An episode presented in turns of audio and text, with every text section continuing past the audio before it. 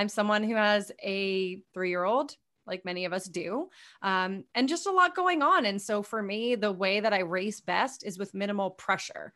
So for this one, yes, I had a goal. I thought it would be awesome to run a personal best. I set myself up for success by running with a group of people. We had a guy who uh, kind of served as our pacer. He was the one wearing mm-hmm. the watch. He was the one that was like, I'm in charge. Don't ask questions, just hang with me. And he was awesome. He's just such a good guy. He's become a friend of mine. And so I was like, just hang on. All you have to do, Allie, is hang on, is see him, is stay next to him. Like that's your one job today. You can do that. So here's the question How do runners like us remain active, get stronger, and heal from injuries without being told to stop running and create a healthy life for ourselves so we can continue to hit PRs well into our 40s and 50s? This is the question, and this podcast is the answer. My name is Dr. Duane Scotti, physical therapist, running coach, and creator of Spark Physical Therapy, where we help active adults be able to run without aches and pains so you can feel good about yourself again. Welcome to the Healthy Runner Podcast. Today's episode is brought to you by UCAN. UCAN Nutrition is powered by Superstarch and delivers that steady, long lasting energy without the spike and then the crash. I had to take a moment out of this episode to share with you how the Healthy Runner snacks during the day, that being me. I don't know if you're like me, but I will never pass on a good snack, and that is why I wanted to share with you some innovative food products that help you fuel smarter and curb cravings anytime while maintaining blood sugar and boosting energy. UCAN's healthy snacks are enhanced with super starch and crafted with healthy ingredients. This has been a game changer to curb those cravings between meals for me and my clients.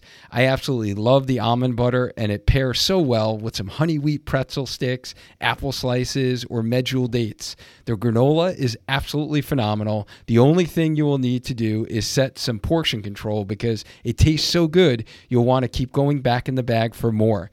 Since you are a part of our Healthy Runner community, as always, you will get 20% off all of your orders at ucan.co. Just use the code HEALTHYRUNNER during checkout when placing your order. Go ahead and give this healthy snack a try, and believe me, you will thank me after when you feel better about your snacking habit. Oh boy, do I have a special treat for you guys today on this 97th episode of the Healthy Runner podcast, uh, where we help you get stronger, run faster, and become a lifelong injury free runner. Today, I have the one, the only Allie Feller, host of one of the leading running podcasts in the world, the Allie on the Run podcast, and creator of the Allie on the Run blog. Allie is a podcast host, blogger, freelance writer, and editor, race announcer, runner, and probably most importantly, a mom. So it is such an honor um, to have you on the show today. Thank you so much for accepting my invitation, Allie. Thank you for having me. Congratulations on 97 episodes. Do you have a, a celebration planned for 100? You got to do something exciting. I know. I, I've started thinking about that. Yeah, we're going to make it a little special episode. Um, so, yeah, I'm excited for that. It will be a little different than uh, any of the previous episodes. Um, yeah, and you got more than 100 for sure. Um, you're like over the 400 mark, which is yeah. truly amazing. Like I've been listening to your show during all of my runs, um, during my week my weekend yard projects like this weekend it was like finally pull the flowers out of the you know the beds and you know i'm out there for hours. So what what more to listen to than like your episodes? And you've had like a bunch of content coming out recently. So it's been keeping me entertained. Um, and i just love how your show is so engaging entertaining um, you always bring a smile to my face even though you know if it's during like a hard part of a run um, and i guess i should probably you know share you know that i have been you know listening like your show has been one of the first ones that i started listening to like as a runner you know with like our, our friend matt chittim's you know rambling runner or like carrie's show um you know like you guys are the ones that i looked up to and like really have honestly influenced me as like a healthcare practitioner to you know start a running podcast um so yeah, I consider, you know, you guys to be like the gold standard, if you will. Um, so in like, you know, the medical world, if you like hurt your knee or something, you know, we would do like tests in the clinic and we do like you know your ACL or something. It's like the Lachman test. It's like the gold standard where it's comparable to like the knee arthroscopy, like going in with the scope. I consider your show honestly the gold standard. So I'm truly honored to have you here on the Healthy Runner podcast today. Um, so you, we can share you with all of our listeners and we can chat about all things running, life, parenthood, whatever, whatever we want to get to. So thank you again. I appreciate you coming on. Thanks for having me. I feel like I I basically am a doctor now. Just from that analogy, I feel like me and yeah, my good friends Carrie and Matt Chittim, like just call me call me Dr. Allie now. Dr. Matt, Dr. Carrie, gold standard doctors. I'm gonna there own that go. title. I love it. I love it. Um, so just like your show, we start all of our shows because, like I said, you're an influencer. You've influenced me. We start with a dynamic warm up, uh, just it. because so passionate about that active warm up before stretching, and just to get the word out. Like we shouldn't be stretching like our parents and grandparents did before they went for a run. Um, so this is the first question that we ask all our guests. Um, so yeah, tell our listeners kind of where you're from and what do you do. Sure. I am originally from Hopkinton, New Hampshire. Contoocook specifically, it's Contoocook Village within Hopkinton. Uh, so I was born in Pennsylvania, but we moved to New Hampshire when I was nine months old. So I can't say born and raised, but raised in New Hampshire, lived here until I went to college in Connecticut, as you know, Quinnipiac University. Uh, Bobcats. Go, go Bobcats, go Quinnipiac dancers. Absolutely. Uh, and then just worked my way down the East Coast, New Hampshire, Connecticut. The goal was to get to New York City where I would work. That's what I did. And then uh, in a crazy twist of fate, the pandemic brought me and my husband and our daughter and our dog right back to Contoocook and Hopkinton, New Hampshire. And so now we are back. We thought we'd be city people forever. And now we've gone full country. When you're talking about being out weeding stuff, like that is my husband every weekend. He is happiest in the dirt. He has a leaf blower and he is loving this life. So, um, yes. So we are in New Hampshire now.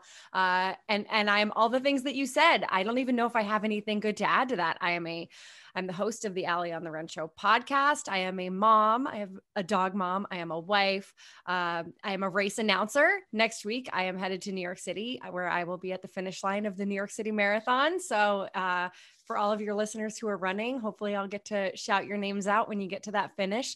Uh, so make sure exciting. you look up don't look down. The number of runners that we see who are looking down at their watches, your watch is not going anywhere. Your finish line photos are forever. Please look up and then stop your watch, or you know where the buttons are. You can stop it without having to look, and then you can see the number. Um, anyway, I'm a race announcer. Can't wait to be in New York next week. And I'm a runner. And running is the thing that I talk about for a living, which is crazy because that in fifth grade was the number one thing that I hated. And I hid from the mile in gym class. And life just has a funny way of coming full circle. So here I am in my circle. that is crazy. And yeah, I never hit from the mile, but the shuttle run was, whoo, I was terrible at that shuttle run never good picking up those erasers and like dropping them down. Um, Awful. All of it. The only thing that I liked was the sit and reach because I was a dancer. And so I was like, this is where I thrive.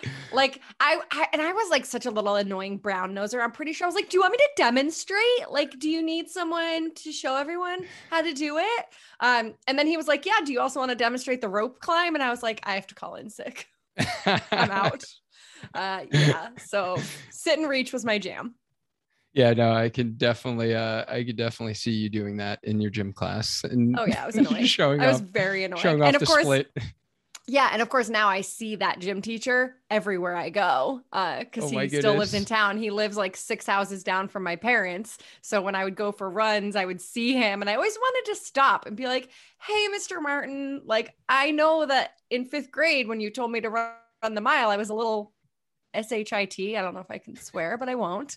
Uh, and I just wanted to be like, but now like this is what I do and I love it and I've made a career out of it. And so just wanted to say hi. Your dogs are cute. He has two chocolate labs. Um, but instead I say nothing and I just keep running. So one of these days, Mr. Martin and I will like have a chat about how far I've come. now i know one of the things when i first started listening to your show as you mentioned you know that you did go away to school um, just like i did um, going to quinnipiac university here in hamden connecticut. And i know you've mentioned in some previous episodes that you had some like roommate drama like who doesn't in the commons or in irma. Um, were you in you know, commons? I was in i was commons, commons yeah. Yeah the commons. Um and i'm kind of curious you know what did you wind up majoring in at quinnipiac journalism. Uh, which is okay. funny now looking back because within the school of communications there were two journalism specialties. There was broadcast and there was print journalism. Like there was no i think there was um oh gosh i'm gonna forget but i remember my year. So i graduated in 07 they had mm-hmm. introduced a new class called like ecom or something. It was like the internet. It was like an internet class um because that was new or it was a new maybe it was a major not a class i forget but uh so i was print journalism which was focused specifically on magazines and newspapers. There was no internet journalism class. There was no like how to write stories like 10 ways to tone your abs in 10 minutes which like ah uh but print journalism. And i was a spanish minor which um hasn't come in handy as much. Um, but oh, journalism oh, that, comes in handy every day. Well, the hardest class I took, so I was in the PT program, and the hardest class that I took at Quinnipiac wasn't a PT course. It was Italian 101 because I wanted to learn about my heritage and learn how to speak Italian. But it was like the worst thing ever to try to take a new language in college I was like, yeah. this is hard. this mm-hmm. is like ridiculously hard. All my like roommates are studying like, you know, bio and chem and physics. And I'm like sitting there like stressing out about this quiz I had for Italian. Uh, Gelato, spaghetti. Wait, what year did you graduate? So I am uh, a little older than you, uh, a couple years. No, so I graduated undergrad in 01 and then okay. with my master's in 03. So I, so I was there many, during the yeah. transition years of like college to university. Oh, Braves to Bobcats. Yes. Yeah. Yes. Um, okay. I have so many, and I know we, you know, this can be an offline conversation, but I have so many friends who were in the PT program, and I wondered if there was any overlap, which we probably just missed that overlap. Right. Right. But oh yeah, I mean that's like the I feel like the biggest draw for Quinnipiac is their PT PT and PA programs. They they're big on those. Yeah, yeah, their PA programs like well known nationally. Um, so while you were there, did you do any dancing at Quinnipiac? Yeah, I, I was on the kickline team. You were. I oh my goodness, that must have yes. been like the initial years, right? Uh, so I think it was like maybe like the fourth year or something. Yeah, kickline was okay. still relatively new. Um, so I was, yeah, I joined as a freshman.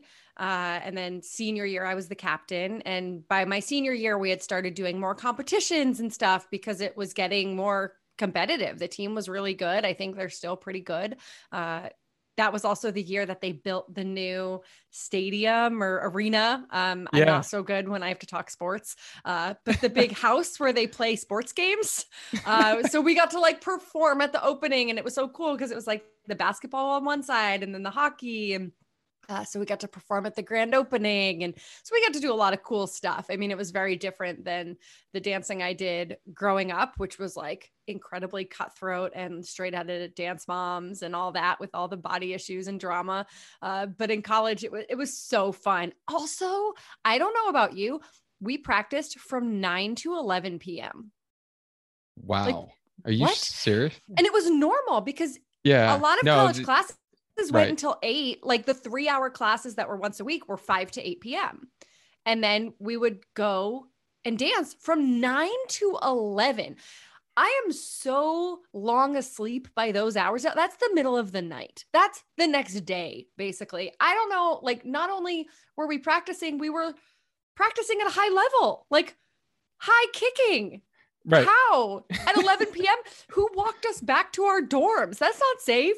Anyway, Weird right. to think about that time in life. Well, luckily you had all that time doing the sit and reach and gym class, you know, to set you up for that, you know, that hamstring length that you oh, needed oh, yeah. for those high oh, yeah. kicks. Um, Granted, now yeah. I'm a runner, can't come close to touching my toes, but it's fine. My downfall was was quick. That's so funny because I actually just got like a blast from the past. Last weekend we went to so both my girls are kind of volleyball. One's in high school, one's in middle school, and we actually went to see the Quinnipiac uh, women's volleyball team play for the first time ever, um, like all of our teammates, we kind of organized a little group thing. And as I was walking through the old, if you remember, like Burt Kahn Court um, and like where the gym was, and I was like, oh, the dance studios were upstairs. And yeah, so I was in dance company and we used to rehearse. Now that you remember, like you say that, I remember that like 9 p.m., 10 p.m. at night. And the like studios going upstairs for, by yeah, the track. Mm-hmm. Yeah, going for like rehearsals and you know, bringing back some of those old memories. But they, I don't know if you heard, but they are building finally a new health and wellness center. So that's very exciting. That will be open like next fall, I believe. Um, so there'll be a lot, many updates that are long needed because the gym and all that stuff hasn't changed um, in a while now. Um, wow. But I know you mentioned kind of the competitive um, dancing that you kind of grew up. Was that just your standard, like, you know, jazz, hip hop? You did you do it all tap and all that? Did it all tap, jazz, ballet. Uh, we did a lot of like musical theater. Our studio was very big into production numbers, so we did a lot of like those nine minute routines yep. that your poor parents have to sit through.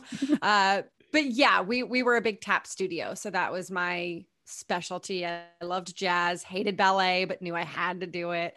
Uh, which is funny because now my daughter, she's three, and she just started dance classes, which is like so cute. It's 15 minutes ballet, 15 minutes tap, and they're really just like following the teacher. They're not like learning the principles yet.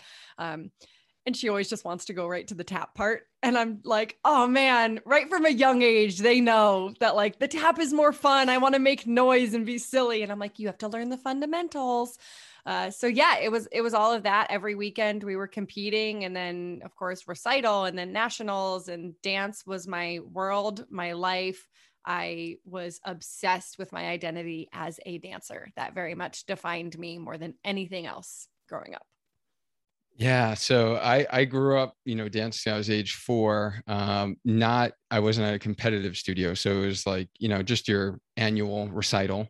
Um, that's where I actually met my wife um, at dance school. Um, so yeah, so we did, and actually you'll appreciate this because uh, we did a duo to a Celine Dion song. Which one?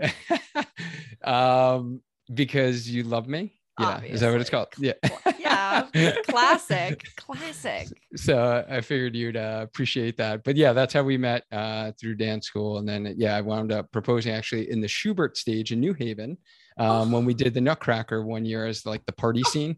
Um, so yeah, we got some good photos of that on stage and me like interrupting the director of the New Haven Ballet to like, you know, my wife's like pulling me like, what the heck are you doing? Like, why are you interrupting the director as he's like holding rehearsal? Um, but yeah, some Cute. good good dance memories. That was the uh, previous life, you know, and at Quinnipiac dancing in Buckman Theater, um, doing Buckman. those, you know, yeah, Buckman, worst stage ever, but worst nice stage, yeah. But dance company performances were, I don't know about when you were there, but like sold they out. were a big deal, sold out. Yeah. Um, yeah, we would get like entire rows because I was also like an orientation leader and like involved in all the clubs. Like me and my friends were those people.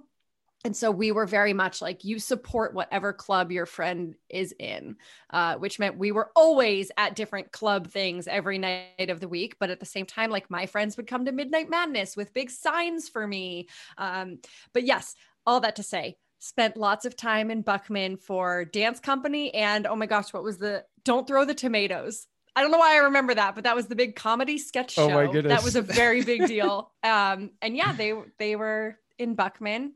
We loved it there. Yeah, and um, yeah, tap was kind of my uh, favorite as well. That was always my forte. I never did ballet growing up. You know, just the old stereotypical guys don't do ballet. I wish, you know, as I got older, I was like, well, if I did it, my technique would actually be better. Um, but you know, that was always like a dream to like, you know, be on Broadway and, you know, be able to dance. But tap was definitely one of my favorites. Um, as well. And did you ever take any class like in the city at all?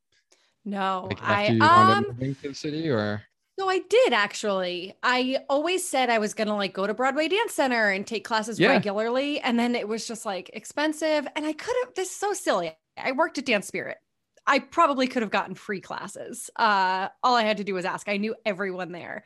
Uh, but again, I was like so busy. I had a million excuses why I didn't want to. And then uh, I would every year, we hosted the Dance Teacher Summit, which was like a big, uh, summit for dance teachers and it was with like the best choreographers all the so you think you can dance choreographers you know all the big names you know so i would jump into classes during the dance teacher summit and stuff like that and just kind of like go in the back corner and um but yeah i will say i lost I thought I'd be able to pick up all the tap stuff right away, but I didn't do any of that in college. I just did kickline. Being out of it for even four, five, six years, I lost it.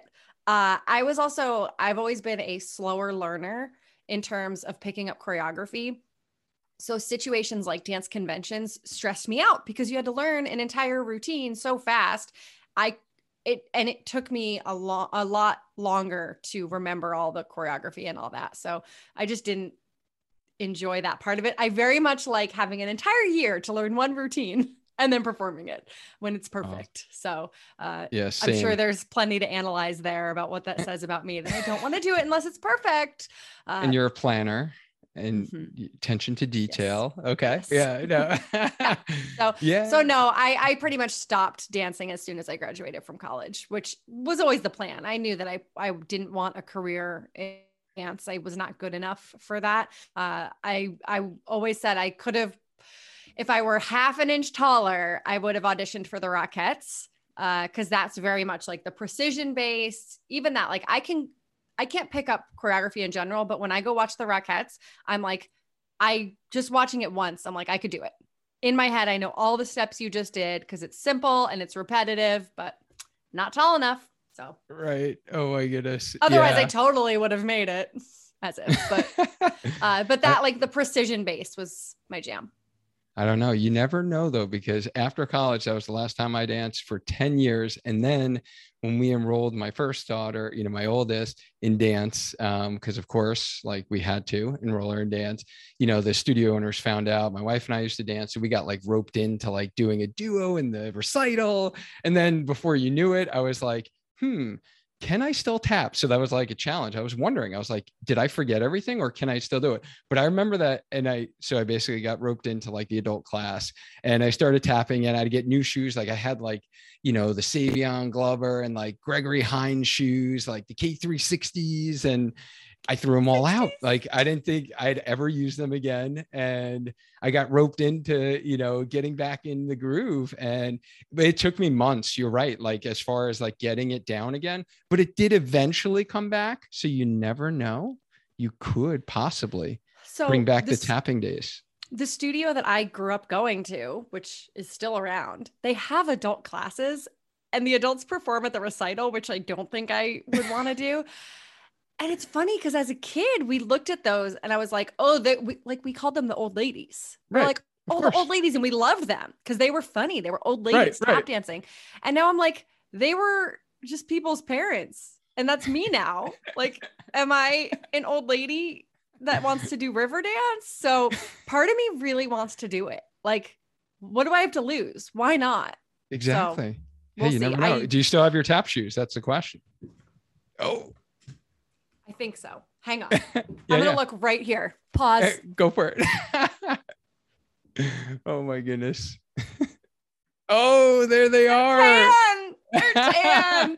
the tan Capezio teletones. Yes. With remember when they like switched to having the three screws to just the one in the middle, and the taps would always fall off. I was always re-screwing those things in. oh yeah. So anyway, I knew exactly where they were because they're Uh, in my office. so I've got it. them.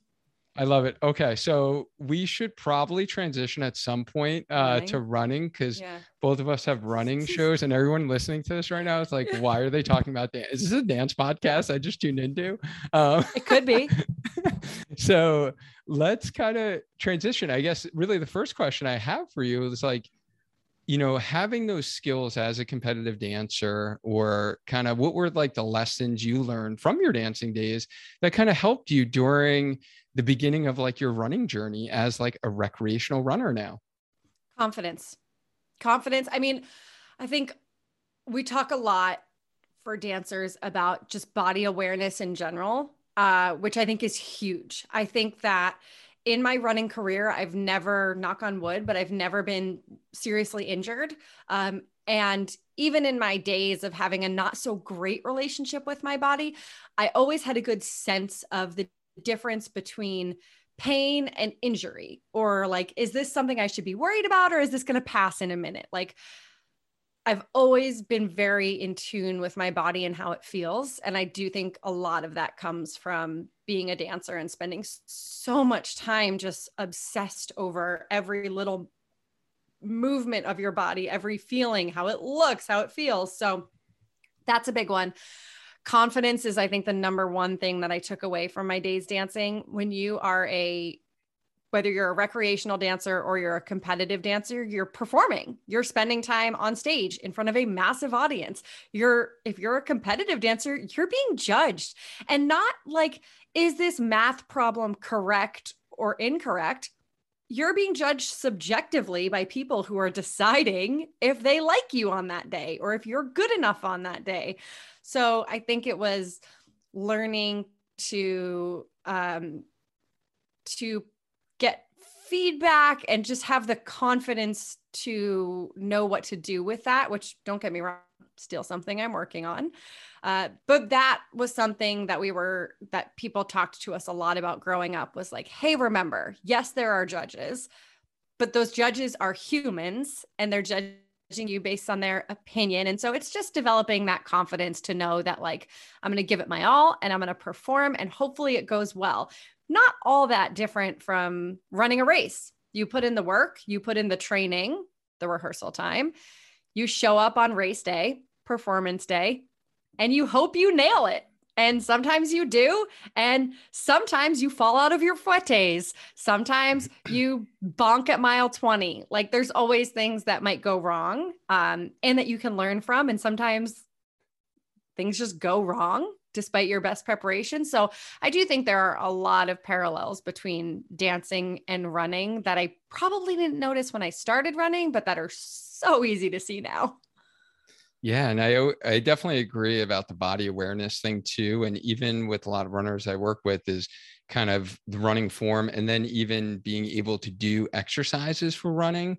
Um, usually, those that have danced before have that body awareness, and they can kind of pick up on those little subtleties. But I think you know you bring up a good thing a good point about really mindset and confidence and just the mental aspect um, of running and you know speaking of nailing races. Um, i did see that you did nail your race and you ran your fastest half marathon in over a decade at age 36 which is just amazing at the new england half marathon um, with an impressive like 141 09 I saw, um, which by the way, for the record, is definitely faster than my 144 that I just uh, oh, ran at close. Hartford. Congrats. yeah, but I was 144. 144 was the time I just took down. So that 141 is in your future yeah hopefully um yeah i can continue to improve and i shared with my audience um you know a couple weeks back on like my post race reflection and how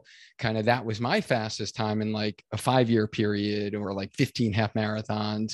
Um you know what did you take away from your race and or what differences did you you know make in your training your race strategy or life really that got you that pr yeah, the biggest thing for me is that I, if I plan for a race and I put in 16 weeks of training and say, this is my goal race, this is my shot, I'm going to crack under that pressure, self imposed pressure. No one else cares, right? But that's how I used to train and that's how I used to race. And it never went well for me. It wasn't until I stopped running with a watch, just ran by feel, and kind of started signing up for races on a whim, not on a whim, not like the night before, right? Like I knew this race was coming because it's annual and I did it last year. So I just made sure that I was building up my mileage over the last couple weeks, months. Uh, so I knew that I could run the half marathon distance. I didn't stress myself out by trying to stick to a training plan or workouts. A lot of people thrive on those. You would think, as someone who loves plans, that I would thrive on that. But I'm also someone who has a chronic illness. I'm someone who has a three year old, like many of us do, um, and just a lot going on. And so for me, the way that I race best is with minimal pressure. So for this one, yes, I had a goal. I thought it would be awesome to run a personal best. I set myself up for success by running with a group of people. We had a guy who uh, kind of served as our pacer. He was the one wearing mm-hmm. the watch. He was the one that was like, I'm in charge. Don't ask questions. Just hang with me. and he was awesome. He's just such a good guy. He's become a friend of mine. And so I was like, just hang on. All you have to do, Allie, is hang on, is see him, is stay next to him. Like that's your one job today. You can do that. And it was just a day where it all came together. And those days are very rare for me uh, with Crohn's disease. I I don't always get days where running feels good. And so the fact that I was able to run that without bathroom stops or without pain or without cramping, that to me is like that is something to celebrate regardless of the time on the clock. And so this doesn't work for everyone, but my strategy is to just keep it fun and make it something I always enjoy doing. The second that running doesn't feel fun for me, I'm not doing it. Uh, that's I hear from people all the time who are like, I want to become a runner, but I hate running. I'm like, then don't become a runner. Like, right. there's so many things that you can do that you will enjoy. Do those things. Uh, right. And if there's a day that running calls to you and seems fun or enticing or like a great challenge you'd enjoy, then run. But otherwise, like, don't force yourself to do something that you don't enjoy. And I love running. I love my daily runs. I love racing. I love the atmosphere and the environment. So that was just a day where it came together for me. And honestly, I just, I give Jonathan, our pacer, I give him all the credit. I just hung on. He did the running. I was just there. Was that the plan going into the race? Is to, okay, Cool. Yeah, we had um so we met through uh Millennium Running Club uh, or Millennium Running, which is an events company up here that does great races. And I am an announcer for them now. And they have a running club with like hundreds of members everyone's so nice. And Jonathan is one of the club members. So eventually, like we were doing time trial style races for a long time during the pandemic. So one runner every 15 seconds, and we had their names up on an LED board. So we were announcing the name of every runner. So very quickly, it was great for me. I got to know everyone because I always said their names at the start and at the finish. So I got to know people, got to know Jonathan. We ran, we did a group run together a few weeks ago where we ran the course of this race, which happens to start on my road. Uh, so that was convenient for me as I was like, well, if I'm going to meet f- friends at 5 a.m., at least it's out at my driveway. Uh, so we did that and I felt great. And I had mentioned to Jonathan what my PR was, which was 144.48 from 2011. And he later told me that he was just kind of observing how I was breathing during that run. And he noticed that in the last mile, I ran a 707 because I was like, oh, I like a fast finish on my long runs. And he was like, and you were fine. Like, you did great. So that was when he kind of planted the seed for me of like, I will pace you. And then we had more people join in. So we had a whole group. Um, the whole group we didn't all finish together. Some people didn't have great days but some people did. And i've just never been a part of an experience like that. Uh, it's something i hear about on the show a lot. Uh, mm-hmm. but i always like i i don't ever want a pacer because i don't want to bother someone. I don't want to ask for a favor. I don't want them to worry about me. I don't like I just don't like asking for things, but this was all him and uh, he was he was awesome. He tried to talk to me and I ignored him the whole time until mile 11 point something when I apparently said to him, "How far are we from mile 12?" because I knew at mile 12 I wanted to try to pick up my pace. Any sooner than that, I didn't want to because I was still really nervous to mess up or something could go wrong. So at mile 12, I knew I was going to start to push just a little. So I remember saying to him, "How far are we from mile 12?" And I didn't know this, but his watch had malfunctioned. So his time was his pace was off, his mileage was off. Like he was freaking out, which he didn't tell us in the moment. He told me oh after. so I guess when I asked him that, he didn't know how far we were from mile 12. So he's trying to do mental math. And he was like, uh, we're almost at mile 12. And I snapped and I go, does that mean 11.6 or 11.9? And he's again trying to do math in his head. And like I was having fun, but you know, at mile 11 point something, you kind of are ready to see the finish line. Oh yeah. And he's like, and so he was like 11.9. And he, he told me after, he's like, I did not know if that was accurate. Um, and, and you seemed like you wanted answers. We turned the corner and the mile 12 marker was like right there. So it worked out. Uh, but yes, that was the only, I think the only time I talked to him was asking the question of like 11.6 or 11.9. I'm a nice girl. I'm super fun. Oh my goodness. I I'm love chill. that story. And you've been very transparent on your podcast about living with Crohn's disease. Um, can you just share a little bit about, um, for those that don't know what it is, um, can you just kind of share a little bit about what it is? Yeah. So th- this is always a good conversation to have with runners because here's how I get to explain it. So it's an inflammatory bowel disease, Crohn's disease, ulcerative colitis. I actually have Crohn's colitis is my official diagnosis. So extra credit. I have both. the way I describe it to runners is you know that run you were on at some point in your life where all of a sudden you needed a bathroom super bad and you started to sweat and panic? That's Crohn's, but always.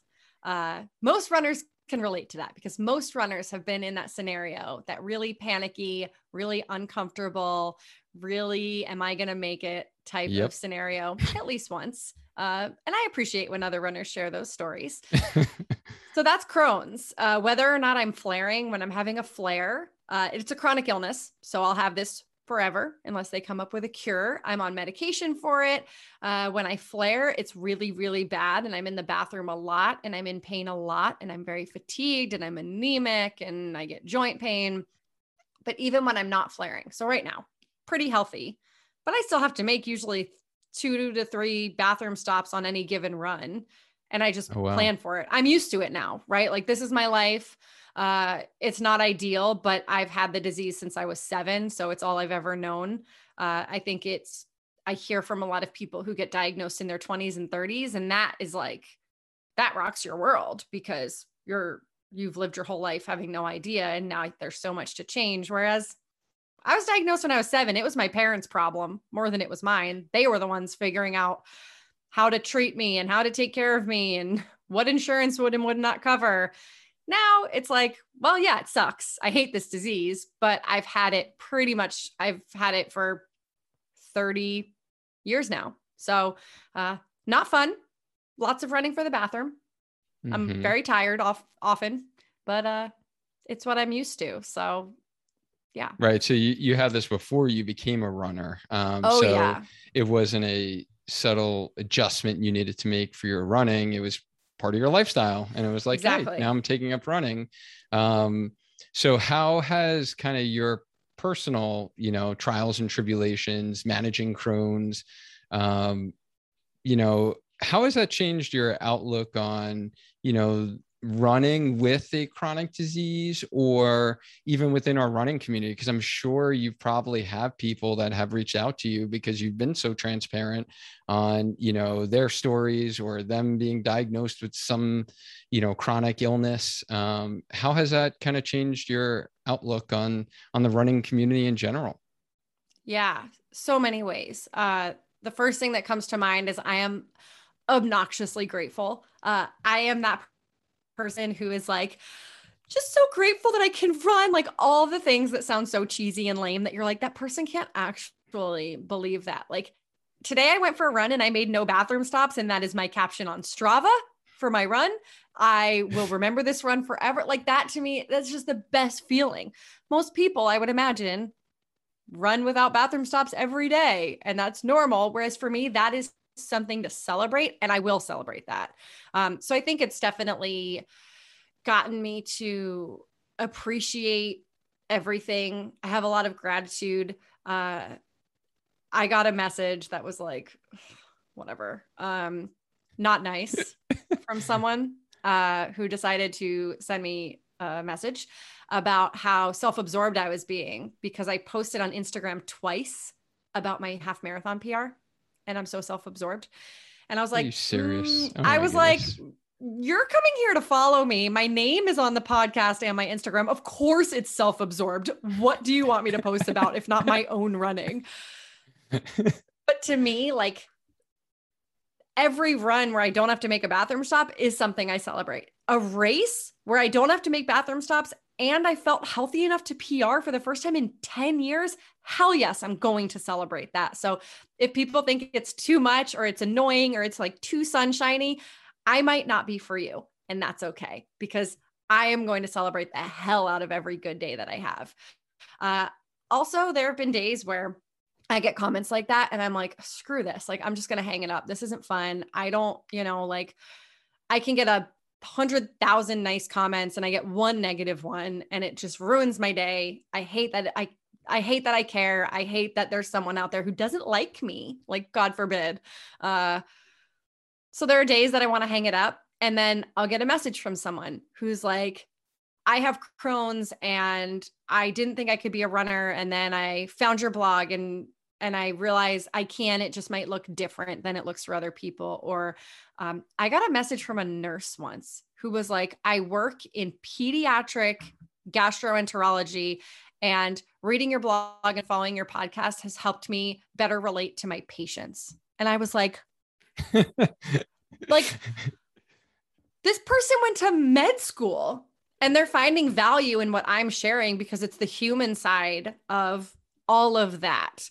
Uh, those messages, I would say, beyond anything I've ever shared, done, put out, like I get to interview a lot of really cool people on my show.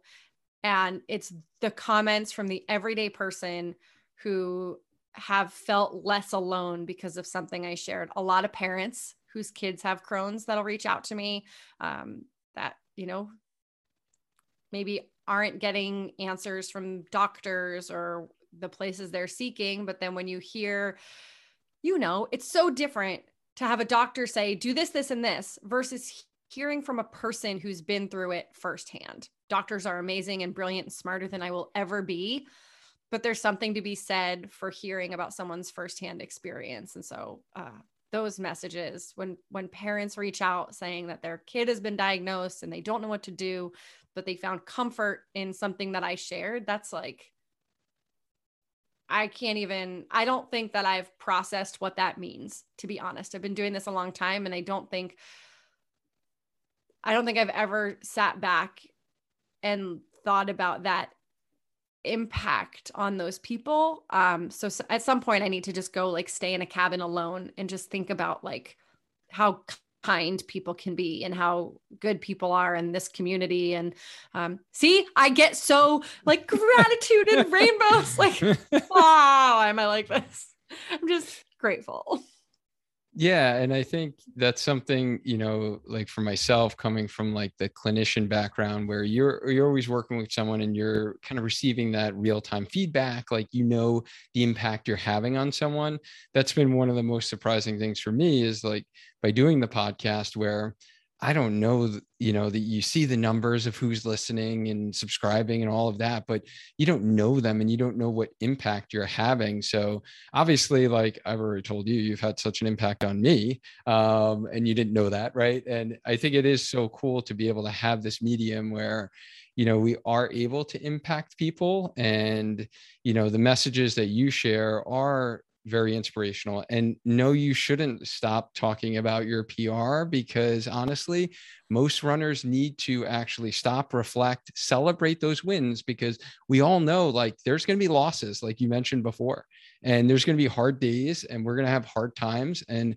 running is really that outlet, right? That allows us to be able to be the best person, parent, co-worker, whatever, like in our daily lives. And no don't stop celebrating. Don't listen to that troll or hater um, and you know who is telling you not to celebrate your uh, half marathon pr um, but I, I think that is very inspirational. And for what you're doing for people who have chronic illnesses it's like just great to see that they can do something, you know, and they can run. And I'm sure there's traditional doctors that probably GI docs that I have no clue because I don't interact with GI docs, but they probably tell them, like, oh, no, you definitely can't be a runner.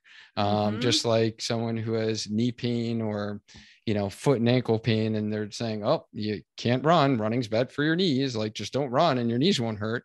Um, and I work with people all the time where that's not the case, right? So, oh, I'm sure. Um, so I guess yeah, since this is the Healthy Runner podcast, and you know my background is physical therapist, I'd be remiss to not ask you about you know if you've had any type of running related injuries during your whole time running um, that did sideline you for a little bit, and if so, you know what did you learn most from kind of that experience? Yeah, so I am very fortunate that I've not had any like crazy big scary injuries.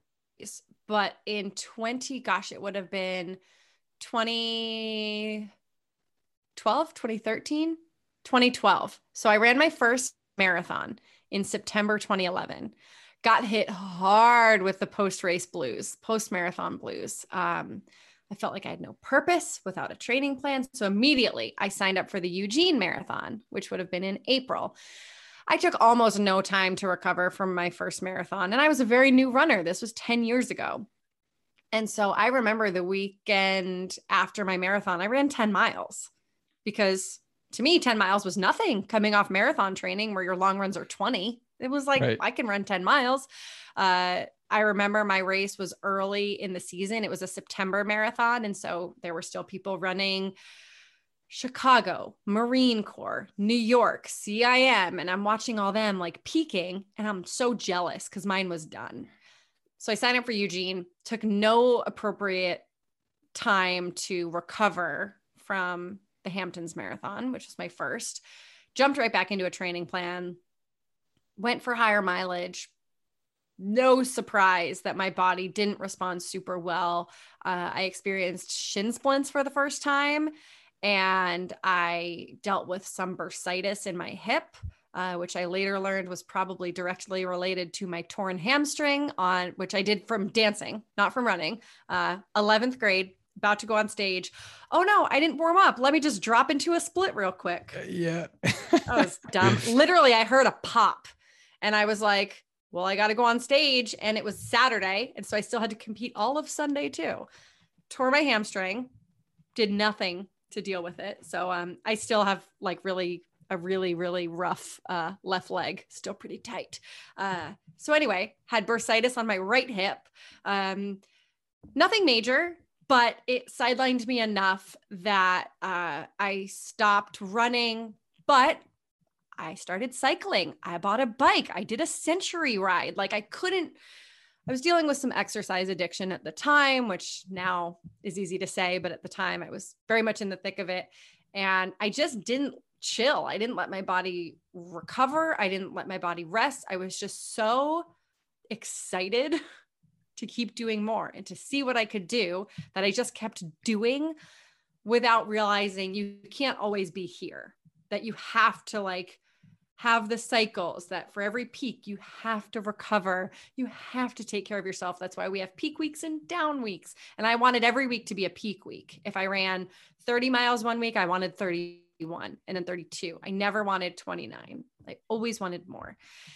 So even though I never was seriously injured during that time, it was a really important time to reflect and say, okay, not every race is a PR. Not every week is a peak week you can't just keep going because you will just go into the ground, like just crush your body. And so that was the biggest takeaway from that time. Um, and yeah, haven't had shin splints since, which is great because those were very annoying. Not a fan. Because you were training properly now, right? And allowing that recovery and doing training cycles and yeah, absolutely. That's kind of what led me down the path of going from like physical therapist to run coach and learning more about the training aspect because I get tired of just, you know, treating people who kept getting injured all the time. And I think you bring up a great point is the training is kind of the most important part about staying healthy. And if you train correctly, and like you mentioned, you know, take those down times and you know allow that recovery. Like this episode on the podcast will be released uh, right after new york and everyone's now kind of finished up their fall marathon. So if you're listening to this uh, make sure you're taking this time to allow that Rest. recovery that allows the recovery so then you can actually be stronger and faster the next you know cycle that you jump into. Um, we need that downtime. So i think that's a great lesson um, that you shared. And we did have a question come in from one of our healthy runner community members. Um, amanda um, was wondering um, first she says ali is so great. Like we didn't know that already. But Thanks, she says uh, ali says that you you know her goal is as a runner to always be in half marathon shape so she wants to know what does that look like in terms of mileage, speed work, long runs every weekend. Um, and then she goes on to say that she wants to keep her mileage up after her current training cycle, but needs to figure out how to make always open air quotes here for those listening on the podcast, always in marathon shape doable. So, what advice do you have for Amanda? Sure. Well, I am not a coach. I am not certified. So, this is your guy for the legitimate good advice, but just what has worked for me is yeah, knowing that a half marathon is 13.1 miles.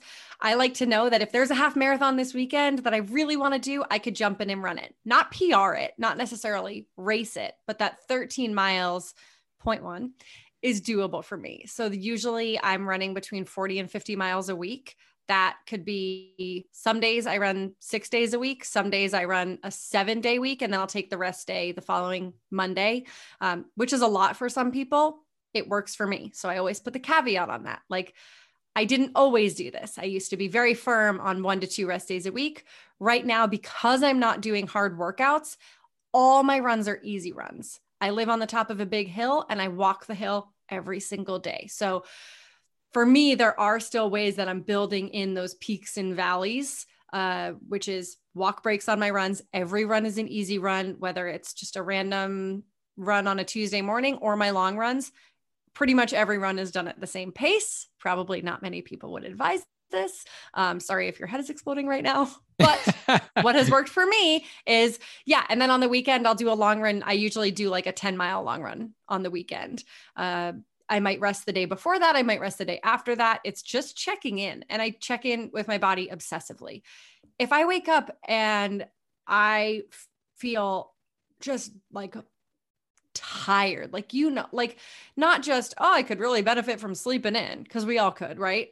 But like, I know that if my body is feeling really tired, I'm not going to run. That's my rest day right there.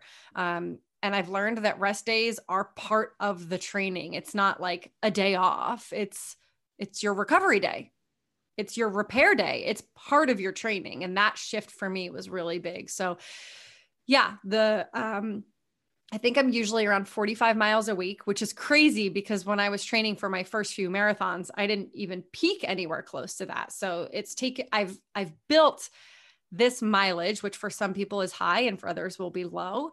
Uh, I've built that mileage over the past 12 years that I've been running. So uh, that was not, I didn't start at that. That's where I've found my happy spot now that feels good for my body. Uh, can you tell that I don't like giving advice? I'm so like, this is what works for me, but be careful. And I don't want to give bad advice. Uh, but yeah, that's what works for me. And, and I'm not doing right now, I'm not doing any specific training toward a time goal. It's just keeping my runs comfortable and conversational. At no point during any run could I not have a conversation with someone. So just feels good. I keep it feeling good. And if it doesn't feel good, I stop. Great advice I there. I love it. I love it. And the only thing I would add to that, Amanda, is really if this was a big peak for you, definitely take that time to recover. But you could, if you built up the mileage, like Ali's saying, you have that base level of fitness that you can continue with um, from this point forward. Your training should look a little different. Um, in terms of if you were doing speed work. Um, but, you know, as you kind of you know get each half marathon under your belt then you have this level of fitness that's maybe at a higher level now and just avoiding those sudden spikes or not allowing recovery for your body but i agree with the rest days as well um, yeah super super important so i do need to ask this because i know it is um, you've mentioned this before about um, New York City Marathon weekend. I know you'll be in town for four days. Why is the New York City Marathon the greatest weekend of the year? Have you been? It's the best. It is. Okay. So I always go back to uh, this video that it was when the New York City Marathon, I believe it was still sponsored by ING, because I think this might have been like an ING video or a tourism. I forget. Um, narrated by Alec Baldwin, who news for other I've, reasons. I have nothing to say. I don't know what to say about that. Uh, but it is in his very like iconic voice. Um, and he says in this video about the New York City Marathon, he says, the city that doesn't stop for anything stops for one day, the New York City Marathon. And he talks about how, like, the world is divisive and New York City can be divisive and people are throwing elbows on the sidewalk if you're not walking fast enough. Like, New York City is a really intense place to be, but on Marathon Sunday, every single borough has its unique marathon experience. And in my opinion, no matter what way you're experiencing the New York City Marathon, it's life changing. The first time that I experienced the marathon was as a spectator. I was not a runner, I knew nothing about it. I actually was moving that day because I made a sign for my friend that I worked with on the side of a cardboard box, a moving box. And I stood on Fifth Avenue, which is a gradual climb, and was just like, this is a thing? Like, you people chose this on your Sunday? Like, I had no idea that everyday people ran marathons. Later, experienced it as a runner, which is an amazing way to experience it. I've done it as a volunteer, handing out water cups out in Brooklyn. Brooklyn? Queens? Brooklyn. We were in Brooklyn. Uh, volunteering is so much fun. I've done it as a race announcer, which is just so special. I've never cried in one day so much in my life. So it's just um, now more than ever to see people come together for something. I think that's what we need. Uh, I know that oversimplifies a lot of the world's problems, but Indeed. to see people, to see the spectators cheering for the runners, and they don't know you. Like, if I were to just go run the New York City Marathon, which I won't, don't worry, people would cheer they don't know me. They they're not cheering for Ali Feller. They're cheering for this random stranger who they see doing a thing that deserves applause. Like that's so cool. And it's everyday people doing something extraordinary and pushing their limit. I, I could talk about this forever. Uh, I just think it's a really magical, special, sparkly day that everyone should experience in one way or another. And to every one of your listeners who is listening to this having just completed the New York City Marathon when this comes out, um, congratulations and celebrate and take a buttload of days off right now because your body's going to thank you. Oh, I wanted to add that after I ran my half, when we talked about like what I do to take care of myself, I took the rest of the week off. I didn't run until Friday um, of the next week because I was so sore I could barely walk. But I saw so many people run the Boston Marathon and then do like a shakeout run the next day, like a six mile shakeout run. And that if that works for them, I'm not going to discourage it. But I think in this age of social media where we share everything, a lot of people see that and they're like, oh, wait, I should run the day after my marathon. Oh, people are back to their normal mileage the following week. Dude, no. Right. Um, I think that's kind of a pervasive thing that we see. And so I am here to say it's great to take ample rest days and run again when it feels good. Um, it took me a full week to be fully recovered physically. I'm sure I'm still like tired and fatigued on the inside, but it was a full week before I was like, oh, my body feels good again. So here to say that. PSA. no, I think that's great advice. And I definitely, New York City will definitely be on my bucket list, um, especially with going into the city to take dance class. Like, I would love to be able to do the marathon. So, thank you for sharing that experience. Um, so, I know you hate to ask this question of all your guests. So, I figured, like, hey, you're on the other side here. So, maybe I can ask you um, and I have free reign. But whether it's running, announcing, podcasting, business brand growth, what is next for Ali Feller? Yes. So it's hard for me to think past next week because New York City Marathon Week is my busiest week of the year. So uh, between announcing and live shows and all kinds of things, that's my immediate next. Uh, after that, I'm trying to decide if I want to do. Last year, I did a virtual live show for the holiday season because we were, I mean, the pandemic was in a different place than it was now. Uh, and I just felt like we all needed to connect and we couldn't do it in person. So I did a virtual live show. I work for myself, so I called it my holiday party and it was super fun. So I want to do that again. I just want to gauge where people are at. Like, do people want that? Are people fatigued from Zoom? Would they be excited? Got to feel that out. Right.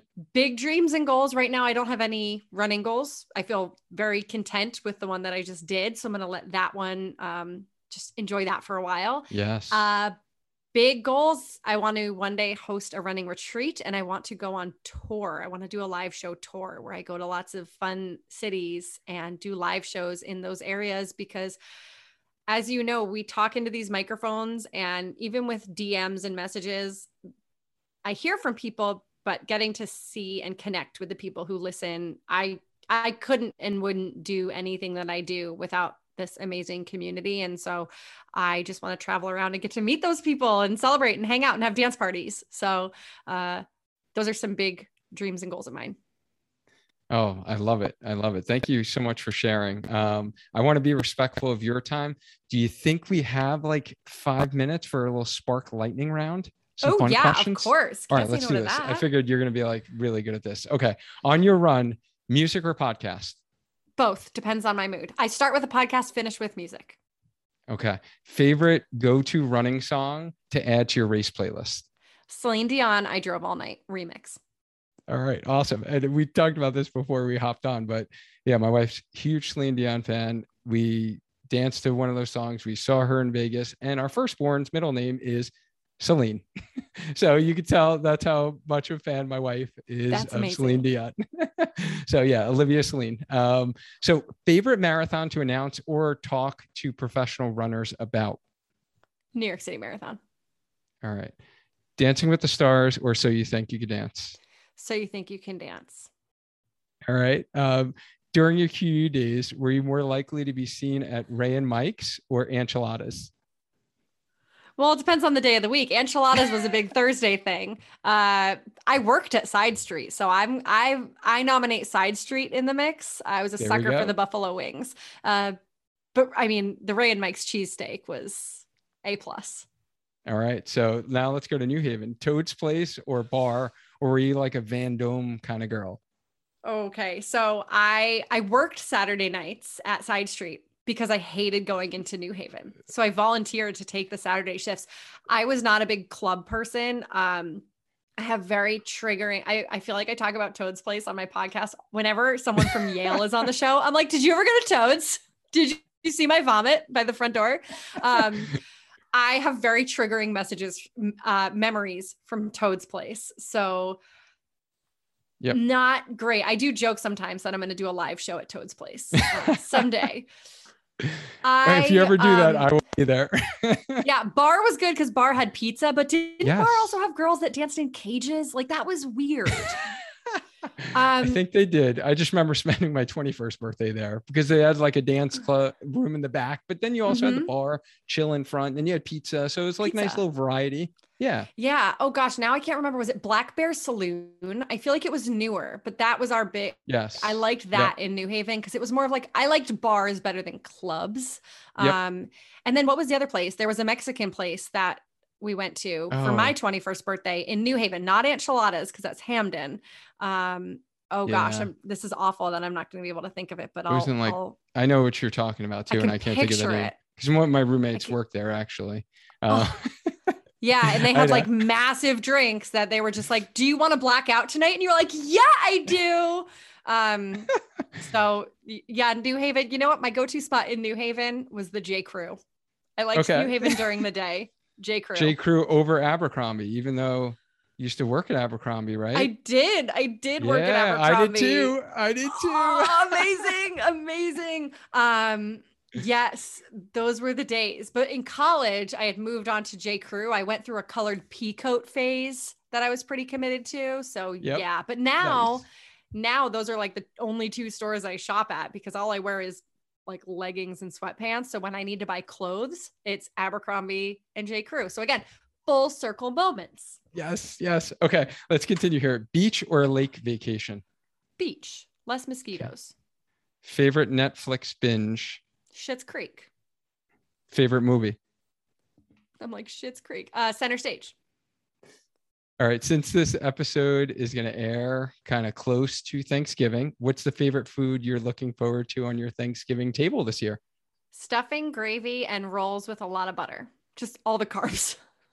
love but it. But make them it. wet.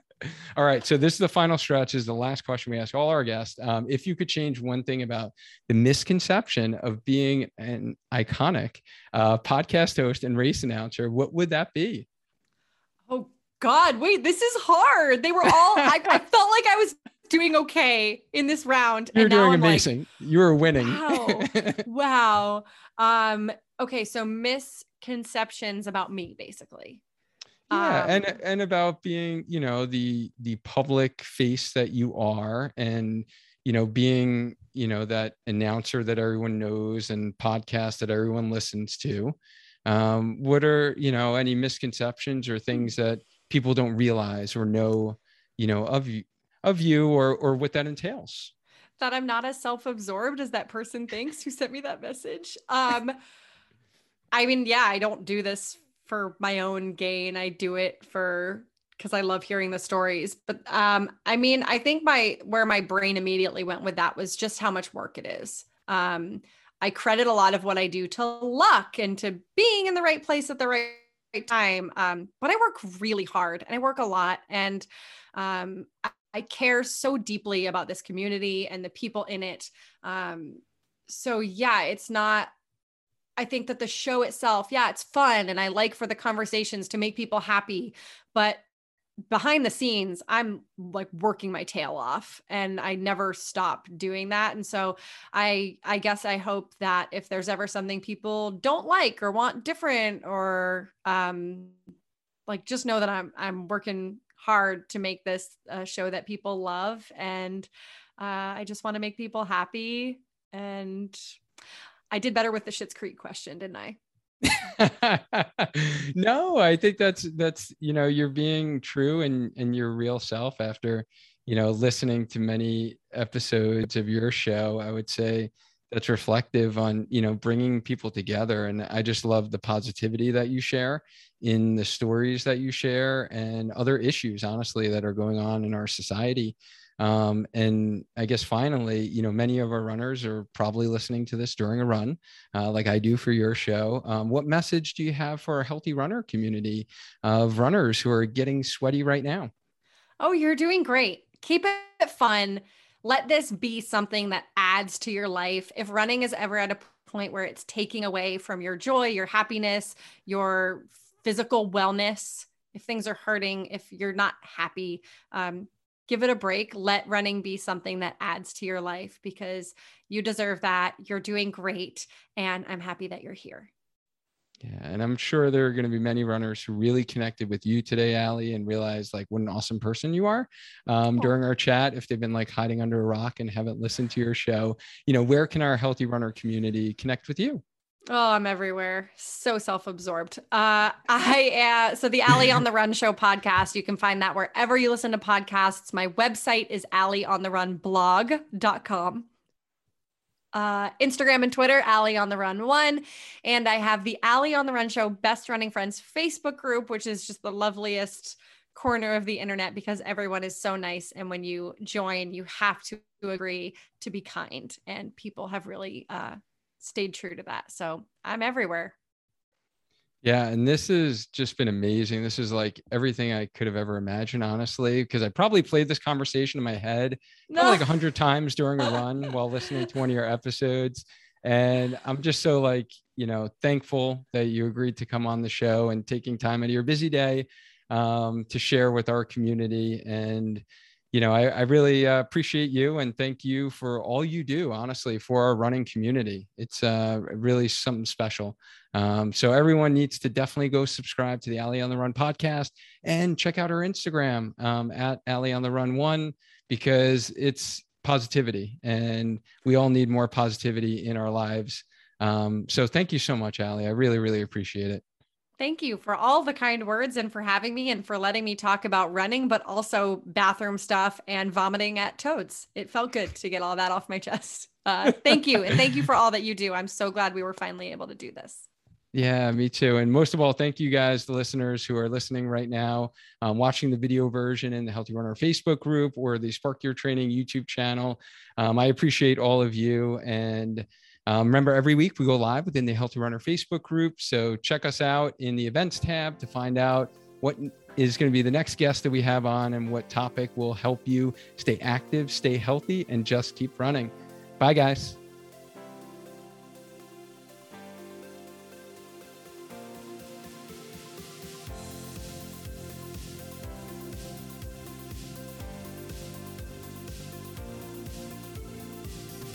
Hey, wait a minute. Just to let you guys know, much of what you heard on this episode is delivered live within our Healthy Runner free Facebook group. So head over to there to request to join our community, in which you will have access to the video version of this episode and so many bonus features, including blog article references and YouTube video links, as well as me answering your specific running related questions. Also, we are closing in on 50 reviews on iTunes, which I am super pumped about, given we're only six months into this podcast journey together. So, to help me get there, the first thing you need to do is you have to subscribe to the sucker, whether it is Apple iTunes that you're listening to this or whatever platform you are on. The next thing is make sure you leave a review. I love to hear what you have to say, and I read all of them, and it means a lot to me. The last thing, guys, is take a screenshot of whatever episode you're listening to and put it on your stories on Instagram and tag me. That's at Spark Your Training. If you do this, I will repost it so you'll get a bump, I'll get a bump, and most importantly, we will share this information with a lot more runners because that is the goal, guys. We want to get this information in front of as many runners as possible to help them be healthy and stay on the road doing what they love. So take a screenshot share it on Instagram stories, and tag me in it. Let's try and get to 50 reviews on the podcast. Thanks for listening.